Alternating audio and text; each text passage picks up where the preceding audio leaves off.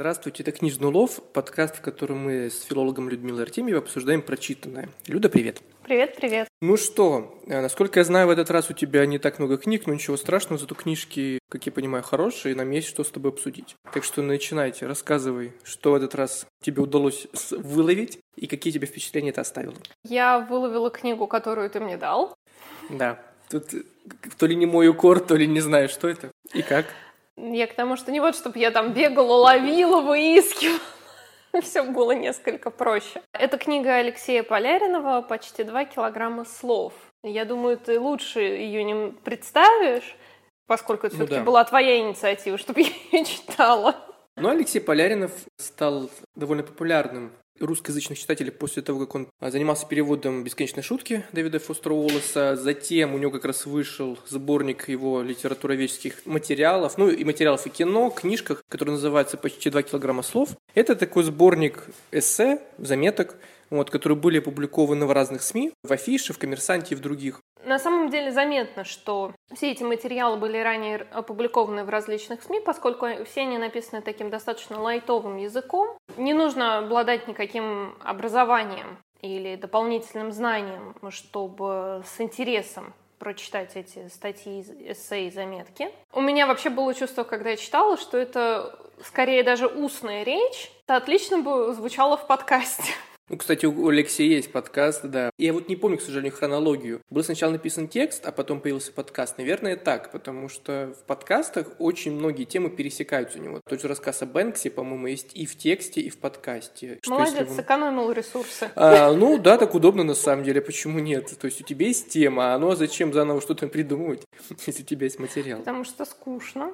Два раза говорю, повторять одно и то же. Ну, тоже верно, да. Вот мы с тобой, видишь, что же так не делаем. Говорим один, первый, последний раз. Некоторые темы мне показались в этом сборнике интересными. Рассуждения, например, об искусстве, о роли искусства вообще в э, жизни человека. Это такие полукритические, я бы сказала, заметки, могущие, во всяком случае, сориентировать потенциального читателя тех произведений, в основном американской и британской литературы, которую, которую Алексей Поляринов разбирает. Эти заметки могут сориентировать э, читателя в том, на какие темы на какие аспекты произвений следует обратить внимание. Лекции по литературе light, очень light. Я понимаю, почему этот сборник многим понравился. Ведь для людей, которые в одном из прошлых подкастов ты говорила, э, Саша открыл для себя литературный процесс, да? Вот для тех людей, которые вообще для себя еще не открыли так называемый литературный процесс, некоторые культурные явления являются вообще, ну, грубо говоря, они узнали о какой-то теме уже из эссе. И, конечно, в этом случае эссе Алексея вообще, мне кажется, идеальны. Очень, скажем так, краткое введение в какую-то тему. Первый слой критических заметок. Вот дисклеймер. Периодически в наш подкаст будут вырываться некоторые странные звуки. Просто сегодня с нами его записывает еще прекрасное создание по имени Харли. Это э, собака Людмила, замечательное создание. Вот. Поэтому если вы услышите грохот падающих тел или какой-то звук гр- грызни некой, вот значит, что это во всем этом виновата Харли. Это прекрасная собака. Вот она сейчас назовет играть.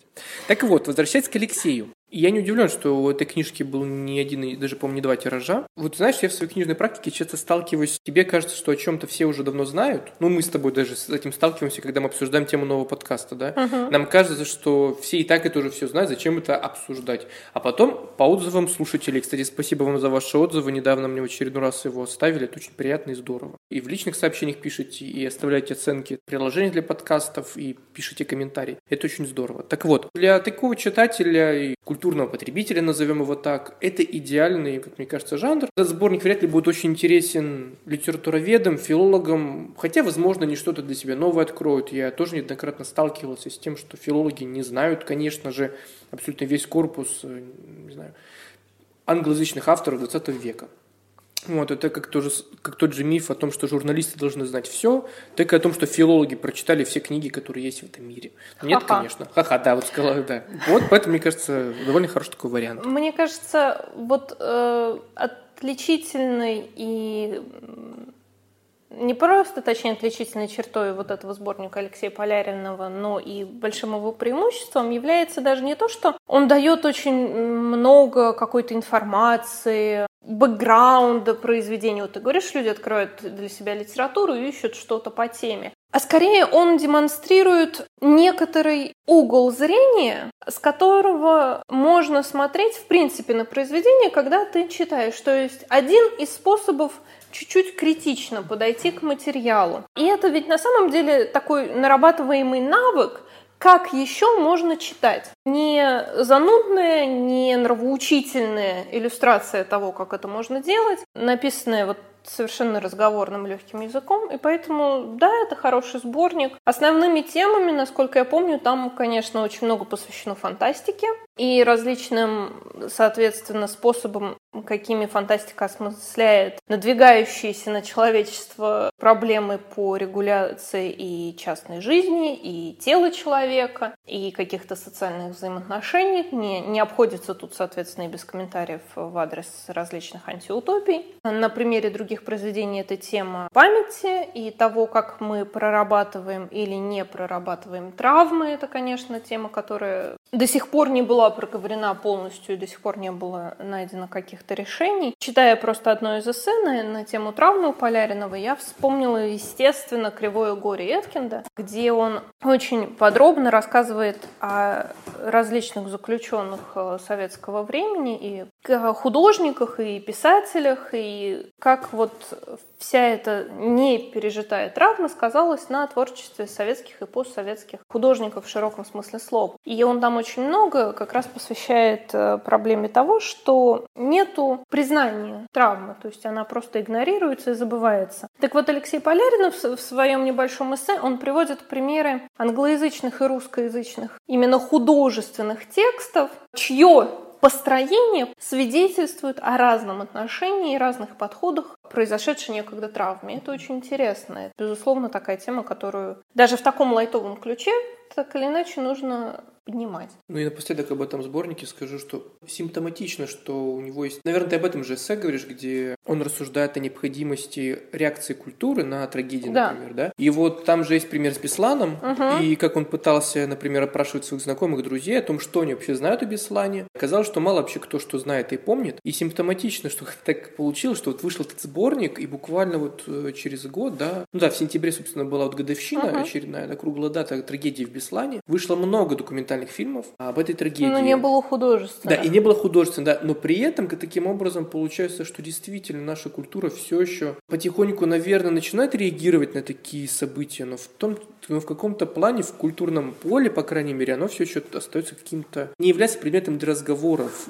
в художественных произведениях, это правда. Вот так на скидку вспомнить, ну нет ведь, не, по-моему, ни одной книжки, хорошей художественной книги, например, о Беслане. И это хорошо, что об этом говорят, потому что начало разговора, скорее всего, приведет так или иначе к какому-то культурному, ну, завершению, что ли, осмыслению. Ну, в таких разговорах все реплики нужны, и да. очень хорошо, что они есть. Да, конечно. И вторая твоя книжка сегодня это? Это Жузе Сарамага «История осады Лиссабона». Сарамага мне было очень трудно, в том плане, что прочитать я его хотела довольно давно. И каждый раз, когда я пыталась прочитать хоть какое-нибудь его произведение, потому что у меня не получалось одно, я думаю, ну хорошо, прочитаю другое, нет, это не пошло, но я попробую третье. Я никогда не могла продвинуться дальше, может быть, первых пяти страниц. Потому что все, кто читал Сарамага, подтвердят, что у него очень своеобразный стиль. Во-первых, Сарамага, мне кажется, в принципе, ненавидел читателя современного. Потому что современный читатель — это человек, погруженный в работу, он читает в метро, на бегу, он куда-то спешит. Это я, конечно, гадаю и немножко смеюсь, но, видимо, Сарамага считал, что так читать нельзя. Нужно сесть и спокойненько читать, не отвлекаясь, потому что в его произведениях, в принципе, нет деления на главы. Иногда есть абзацные отступы, Предложения очень длинные. У него всегда очень такой витьеватый стиль. Найти место, где бы ты мог логично сделать паузу, чтобы уже отвлечься. Пойти чаю попить, да, грубо говоря. Сарамага, подожди, мне поесть надо там попить, на работу сходить. Перейти со станции метро на другую станцию. В общем, нет, все. Вот, а, а если ты остановился посреди предложения, ну все, пиши пропал.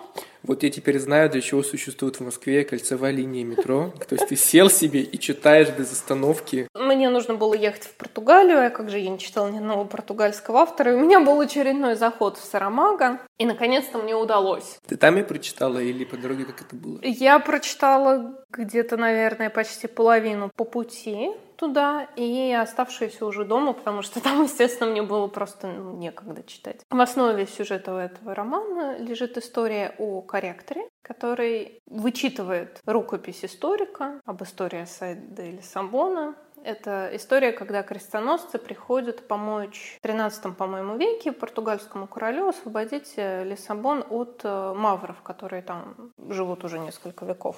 И в этой истории традиционный король говорит, ну, крестоносцы, ну, вы нам поможете с осадой-то? Крестоносцы говорят, ну, конечно, поможем. Помогают, и город освобождается, и все у них хорошо. Но корректор под влиянием, не знаю, какой-то дьявольской мысли, или хитрости, или уловки, или игры, в общем, там он сам толком не знает, он добавляет маленькую частичку «не», что крестоносцы не согласились помочь в истории осады Лиссабона. В принципе, от этого ничего не изменилось, конечно. И от этого отталкивается сюжет, поскольку потом ему предлагают написать свою историю осады Лиссабона, которая действительно бы основывалась вот на этом «не», что нет, крестоносцы не согласились, и что же было дальше? Ему нужно как-то вот это вот написать. Здесь возникает такая очень интересное взаимоотношение вымысла и реальности, потому что одна из тем, которая возникает вообще вот по ходу повествования, это то, как все, что написано в книге, особенно в не художественной книге, становится фактом, даже если это неправда, потому что один раз кто-то ошибся, потом на него сослались, и еще сослались, и это так и множится, и мы все привыкаем к тому, что это вот так, даже если это заблуждение. И то есть уже здесь идет подсказка, не доверяй даже не вымыслу, потому что не вымысел может быть вымыслом все равно. Вдруг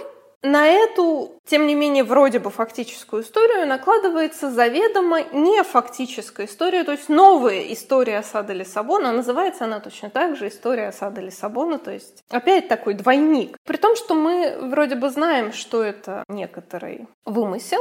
Эта история, которую пишет корректор, она перемежается истории самого корректора, собственно, его жизни, что он там делает, как у него там зарождаются романтические отношения, его рассуждения о, о многих вещах. И все это без деления на главы, без какого-то перехода, без точных указаний, вот сейчас будет история того, это история того. Все сливается в единый текст. И, соответственно, не всегда сразу понятно, что из написанного уже рассказывает о реальности корректора. То есть там даже нету кавычек, там разговоры между героями, новое предложение, точка, новое предложение, точка, никаких там кавычек, и даже иногда начинаешь путаться, кто это сказал, потому что у человека же реплика тоже может из нескольких предложений состоять, то есть вот пойди разберись. В итоге ты понимаешь, но не сразу, не с первых слов, не с первого предложения ты понимаешь, где произошло переключение на мысли корректора, а где на историю о корректоре, а где то, что он написал об истории осады Лиссабона, а где на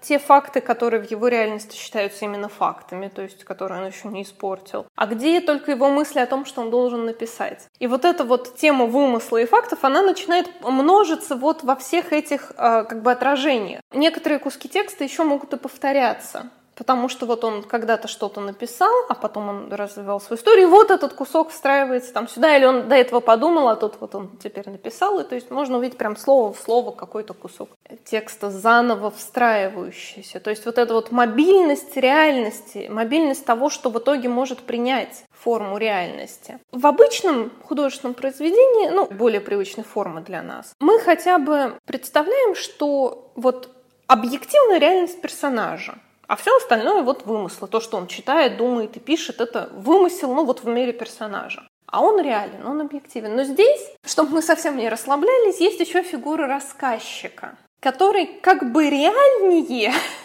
чем даже его персонажи, потому что это такой рассказчик, который лезет все время из текста, он все время присутствует, он никогда то есть это не такой всеведущий автор, который повещает, что происходит, регистрирует события. Нет, он постоянно присутствует, делится своими мыслями, взглядами на те или иные вещи, путается постоянно под ногами читателя. И самое главное, намекает на то, что все, что ты сейчас читаешь, это плод воображения этого самого рассказчика, поскольку он все время ссылается на свои же произведения, на другие произведения Сарамага. Говорит, вот это одна большая вымышленная реальность. Он говорит, мы об этом вообще-то уже вот рассуждали вот там-то, там-то. Или когда был год смерти того-то, у него есть произведение «Год смерти», не помню, как зовут персонажа, но, в общем, вот тогда там происходило то-то, то-то. Вот он еще один пласт между реальностью и вымыслом. И при всем при этом Сарамагу удается создать очень эмоционально убедительную историю. Вот весь этот вымысел складывается в совершенно в ту историю, с которой невозможно поспорить. Ты веришь в то, что она вот на этом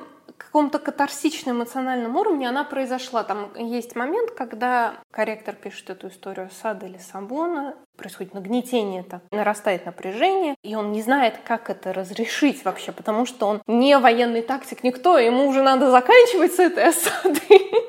Как-то эта история должна закончиться, он не знает как. И в этой истории тоже есть ответвления на какие-то там романтические, побочные сюжеты. А параллельно развивается вот история развития его каких-то любовных отношений. И, по сути, кульминация этих романтических отношений и осады, она происходит где-то одновременно. И они потом так постепенно, одновременно идут к своему завершению, ну, то есть к какому-то разрешению развития событий. И это действительно написано очень убедительно. И в, в этот момент ты понимаешь, что да, действительно, это всего лишь рассказ. Это нагромождение слов, это воля рассказчика. Но кроме рассказа, кроме настолько убедительного вымысла, в который ты в итоге веришь, ничего в мире больше и нет. А что такое весь этот мир вокруг нас? Насколько он реален? Настолько же, насколько повторенные ошибочные якобы факты? Или это то, что мы себе создали и во, во что мы эмоционально вовлечены и чем мы живем? Я очень впечатлилась этим произведением. Вот что мне больше всего понравилось, сама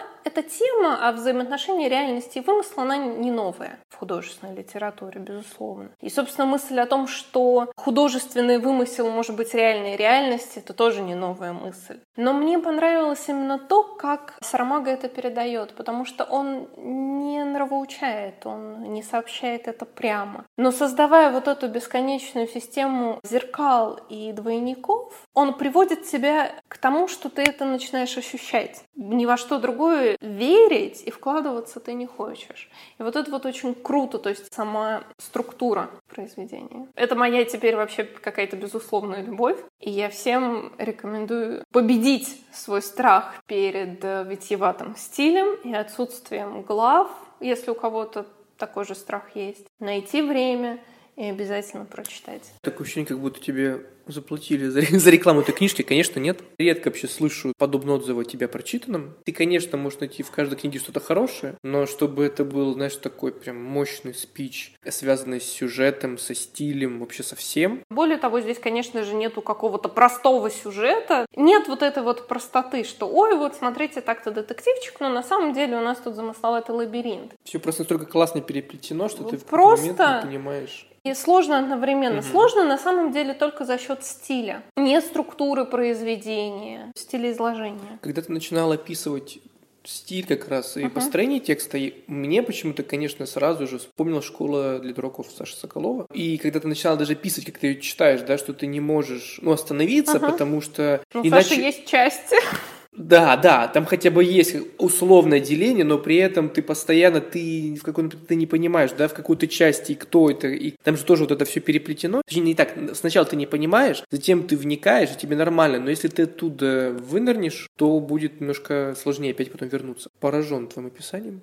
Вот, и я думаю, что после этого, конечно, многие должны прочитать эту книгу. Удивлен еще тем, что Сарамага, несмотря на то, что его, ну, относительно неплохо издавали на русском в свое время, сейчас его мало издают но при этом он стоит таким, знаешь, условно, ну, судя по твоему описанию, тайным гением. Если говорить о других каких-то таких авторах, то, конечно, все носится с Борхес, Борхеса пересдают часто, Картасара периодически пересдают, Маркиса, конечно же, всегда пересдают. Даже Песоа недавно, наконец-то, более-менее нормально издали. Но вот Сарамага почему-то в какой-то момент, то ли из-за этой вот сложности, которую ты говоришь, продолжить... Пять страниц. Пять страниц, хорошо, пять страниц. Таймер от Людмилы Артемьевой, пять страниц, ты вошел в текст. Нет, я на самом деле, если что касается вошел в текст, у меня в последнее время из-за всяких то много каких-то дел, и начинаешь не успевать. Текст бывает трудно войти, просто потому что нужно отвлечься от всего и погрузиться в текст. Моя стратегия такая, если я прочитала 50 страниц, то книгу я дочитаю. Но у меня Прекрасно. было несколько заходов в Сарамага, потому что я еще, мне кажется, на втором курсе, будучи, увидела в книжном магазине Евангелие от Иисуса и купила эту книгу, потому что я подумала, о, как интересно, альтернативный взгляд на события. И вообще, насколько я поняла, пока вот пыталась то одно, то другое прочитать у Сарамага, это прием, лежащий в основе завязки любого его сюжета, то есть,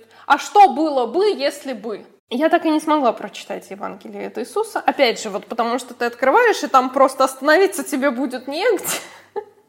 А это все какие-то длинные тексты при этом. А мы же все спешим, к сожалению. Поэтому я прочитаю когда-нибудь попозже и обязательно про это расскажу. Но, к сожалению, да, Сарамага не переиздают, потому что очень мне хотелось прочитать какие-то еще произведения конкретные. Я просто не смогла найти не в адекватном электронном виде, либо вот бумажное. И последние минут 10 еще, если можно. У меня вот две книжки тоже было, Да, которые... давайте. Да, давайте наконец-то, а то все, Людмила да Людмила. У нас просто проходит книжный клуб, в котором я периодически подбираю книжки. Первая из них это книжка Паскаля Киньяра. Ты читал Киньяра что-нибудь? Нет? Ну и хорошо. Видишь, я вот Сармага не читал, ты Киньяра не читала. Прекрасные взаимообогащения. Киньяра многие знают, конечно, благодаря тому, что он получил Гонкурскую премию за, фи- э, за книжку и фильм затем «Все утро мира», в котором, по-моему, Депардье даже снимался. И, в принципе, его считают одним из таких, ну, довольно интересных, любопытных, ныне живущих французских авторов. Когда я слушал твой рассказ о Сарамаго, кстати, я тоже словил себя на мысли, что Киньяр очень часто в своих произведениях любит брать какой-то антураж исторический и включать туда своего главного героя, и там что-то происходит. По-честному, его произведения, они довольно легкие. И я понимаю, кстати, почему Киньяра, например, переиздают, потому что там все поделено на главы, там относительно понятно, что происходит. Ну, просто это, знаешь, написано очень, ну, довольно хорошим таким красивым языком, ну, это такая французская история, да. Интересный антураж, и получается такой хороший, действительно, сюжет для экранизации. И неудивительно, что многие его фильмы, я думаю, так или иначе экранизируют. Вот книжку, которую я прочитал, это была «Вилла Амалия». Очень простое повествование о женщине, которая...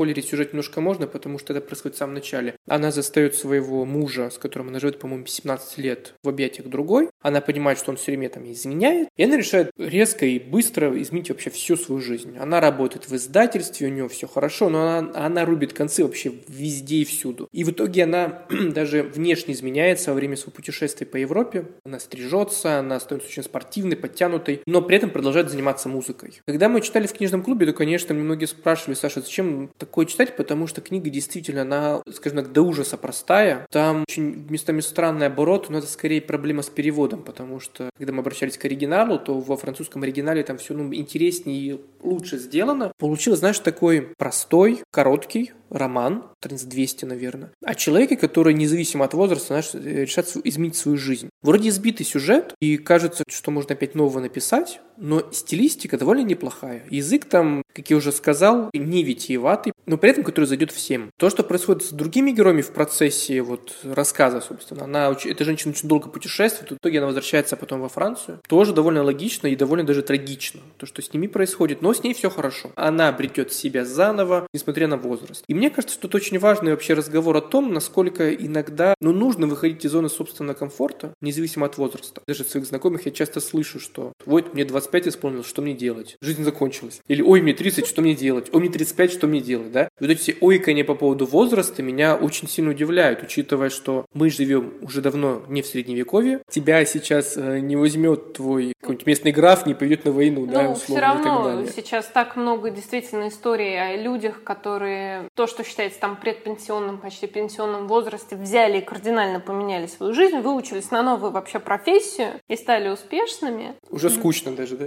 Да не не то чтобы скучно, но, конечно, странно, почему люди держатся за вот это вот «нет, я должен самоопределиться к 15 годам или вообще к двум, и после этого продолжать свой курс». Да, потом вспомнишь, что Лермонтов до 30 не дожил, Пушкин тоже чуть больше 30. И все, тогда вообще наш мир, жизнь закончилась, понимаешь, да, мы что я сделал. клуб 27. Да, да, еще клуб 27. Независимо от эпохи, люди все равно цепляются за возраст. Ну, понятно почему, но с другой стороны, если уж так... Мне больше нравится трактовка времени, трактовка возраста, вот как, наверное, текст Сарамага, да, что это такой длинно текущий такой какой-то процесс, очень интересно выстроен, в котором нет глав, то есть разделение на возраст. И ты просто себе идешь, э, путешествуешь по этому тексту, тебе очень комфортно в нем находиться. Ну да, действительно, у тебя добавляются морщины, не знаю, там какие-то особенности психики. А, ну, как и в повествовании, да, то есть добавляются ну, персонажи. потом, как героиня книги, ты просто уходишь в путешествие. Ну, окей, хорошо, допустим так, да. И ты уходишь путешествовать, и все хорошо. Я даже сам вот думаю иногда, а что вот мне вот этот возраст подходит, мне по ощущению это еще ну, там, лет на 5, на 6, на 7 меньше, а мне а уже... Мне до сих пор 16. Ну, условно, да, мне до сих пор 16, а мне уже в два раза больше почти.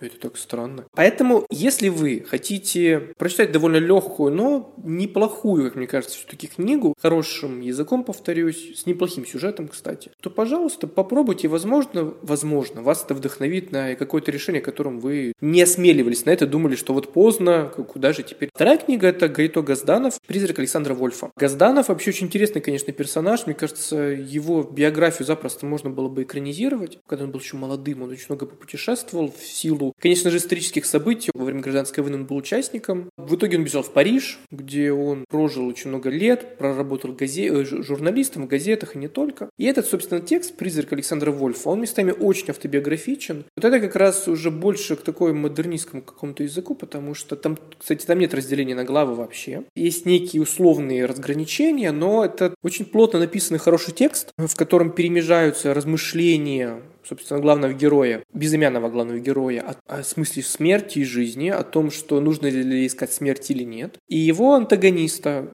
Александра Вольфа, с которым он встречается через некоторое время, и, собственно, на их встрече замешан весь сюжет. Призрак Александра Вольфа — метафора на самом-то деле. Как альтер -эго? Да, скорее так. Хотя он его в произведении встречает, это настоящий человек, но в то же время, мне кажется, это скорее часть вторая половина, скажем так, главного героя. И это очень интересный текст, в котором тоже есть другие какие-то побочные персонажи. Главная тема, которая проходит через все повествование, это, конечно, тема вот жизни и смерти, потому что главный герой, как и, возможно, Газданов, смотрел в лицо смерти, он мог умереть во время гражданской войны. И Александр Вольф, собственно, они с ним встречаются в тот момент. Очень важный, на самом деле, рассказ, потому что войны, как известно, к сожалению, не прекращаются на протяжении почти всей истории человечества. Хороший язык. Газданова в свое время сравнивали с Набоковым, э, причем это делал Бунин, а зная отношение Бунина к русским ко писателям, всем. ко всем, ко всем, да, особенно к русским писателям, и о том, что от него получили на орехи, наверное, все. Но да, Бунин говорил, что Газданов и Набоков лучшими молодыми русскоязычными авторами. Я не читал, признаюсь, других произведений Газданова, но что-то мне кажется, что это, знаешь, такой хороший симбиоз этого старорусского такого интеллектуального вот осмысления реальности, немножко экзистенциализма вот этого русского, потому что Газданов очень любил Достоевского, и в «Призраке» Александра Вольфа это видно. И вот этот европейский, знаешь, такой хорошая такая стилистика. И это все вместе пошло, конечно, на пользу самому Газданову. Не сказал бы, что это русскоязычный автор. Скорее, что это перевод, но он очень такой тонкий, экзистенциальный, но при этом с хорошим слогом. Поэтому, если вы вообще не читали Газданова, можете начать, мне кажется, с «Призрак» Александра Вольфа. «Вечер у Клэр» — это, по-моему, первый роман, который принес ему, собственно, славу, но он, говорят, менее сильный, скажем так, признаком, чем «Призрак». А другие его тексты, как мне говорили поклонники Газданова, они еще, знаешь, более такие, ну, скажем так, модернистско устроенные. То есть там тоже такой поток в котором вообще уже нет никакого разделения, нет абсолютно никакого сюжета, потому что в «Призраке» сюжет есть, а там его нет. Знакомство с Газдановым можно с «Призрака», и вы а, не ошибетесь. Киньяр «Вилла Амалия», Гайто Газданов «Призрак» Александра Вольфа, две книжки, которые я прочитала, которые, в принципе, с некими поправками я бы советовал прочтению. Вот у нас получился с тобой классный такой список из четырех авторов, причем абсолютно разных а, по стилистике, по, по наполнению, по всему. Книжный улов у нас удался. Читайте и будете настолько же увлечены, как Саша. Мне сложно это комментировать, потому что, с одной стороны, это камень в мой огород, а с другой стороны, ну, мне это приятно. Нет, обычно я слу- молчу и слушаю, да. слушаю тебя. А тут ну, прям прорвал я прочитал, я хочу рассказать. И это прям благотворное да, влияние чтения на людей. Наглядный пример, Саша, это прекрасно. Ну да, а как еще вдохновлять людей, как не собственным примером? Алексей Поляринов почти 2 килограмма слов. Сарамага, слушай, как Сарамага книжка? История сада Лиссабона. Точно. А, видите, как я вдохновился, уже все забыл. Паскаль Киньяр, Вилла Амалия и Гайто Газданов, «Призрак» Александра Вольфа. Спасибо, что были с нами. Читайте книжки, да вдохновляйтесь, и до скорых встреч. Пока. Пока-пока.